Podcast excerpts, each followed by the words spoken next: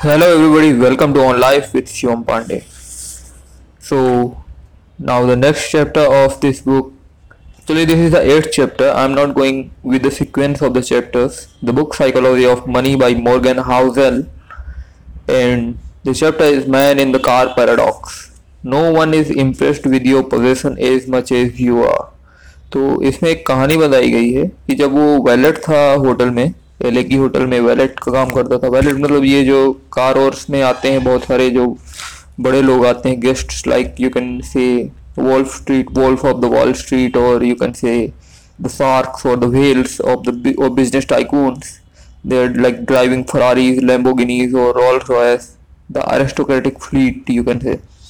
तो ये सब कार उसको एटलीस्ट पार्क करने के लिए तो मिलती थी। तो उसका भी एक ड्रीम था कि उसे भी एक कार मिले। Like it was my dream to have one of this car of my own because I thought they sent a strong signal to others that you made it you are smart you are rich you have the taste you are important look at me the irony is that कि I rarely ever looked at them the drivers the thing is कि हम जब भी कोई ऐसी अजीबो गरीब ऐसी कोई कार्स देखते हैं तो हम कार को देख करके like oh oh my god what a car what the sound पर हम कभी ड्राइवर के बारे में नहीं सोचते कि इसका ड्राइवर अच्छा ये, इसका ड्राइवर है। तो we are not excited by the driver. We don't think that the driver is cool. We think that the car is cool और हम ये सोचते हैं और इसका उल्टा फिर हम ये सोचते हैं कि अगर हमारे पास ये कार होगी तो लोग हमें ज़्यादा इम्पोर्टेंट समझेंगे। हमें ज़्यादा महत्वपूर्ण समझेंगे।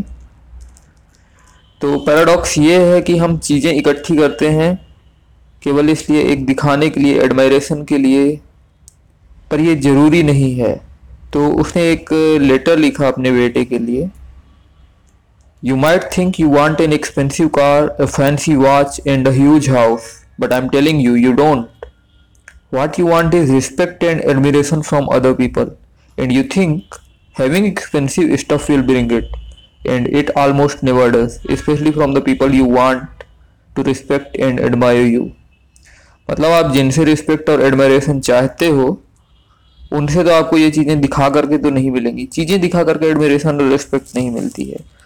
इसका मतलब ये नहीं है कि आप मतलब अपने लिए कमाना छोड़ दो, आप बड़े घर में और एस्पिरेशंस ऑफ़ द वेल्थ छोड़ ही दो।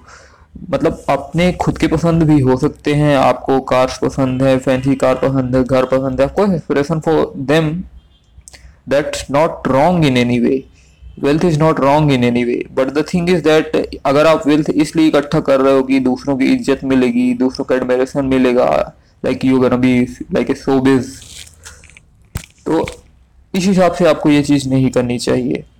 और फिर आपको अगर एडमिरेशन और ये सब चीज़ें चाहिए तो एडमिरेशन मिलती है कंट्रीब्यूशन से। लाइक like, आप अगर कर रहे हो तो आप सोसाइटी में क्या कंट्रीब्यूट कर रहे हो? Humility your kindness your empathy will bring more respect than the horsepower horsepower और the cars will ever will so this is the lesson की अगर हम एडमिरेशन सीख कर रहे हैं तो हमें वेल्थ और चीज़ों के ऊपर मतलब हमें अपने काम पे ध्यान देना चाहिए कि हम अपने काम से कैसे कंट्रीब्यूट कर रहे हैं। और ऑफ़ कोर्स आप जितनी बड़ी प्रॉब्लम सॉल्व करेंगे दुनिया की तो उतना ज़्यादा वेल्थ आएगा।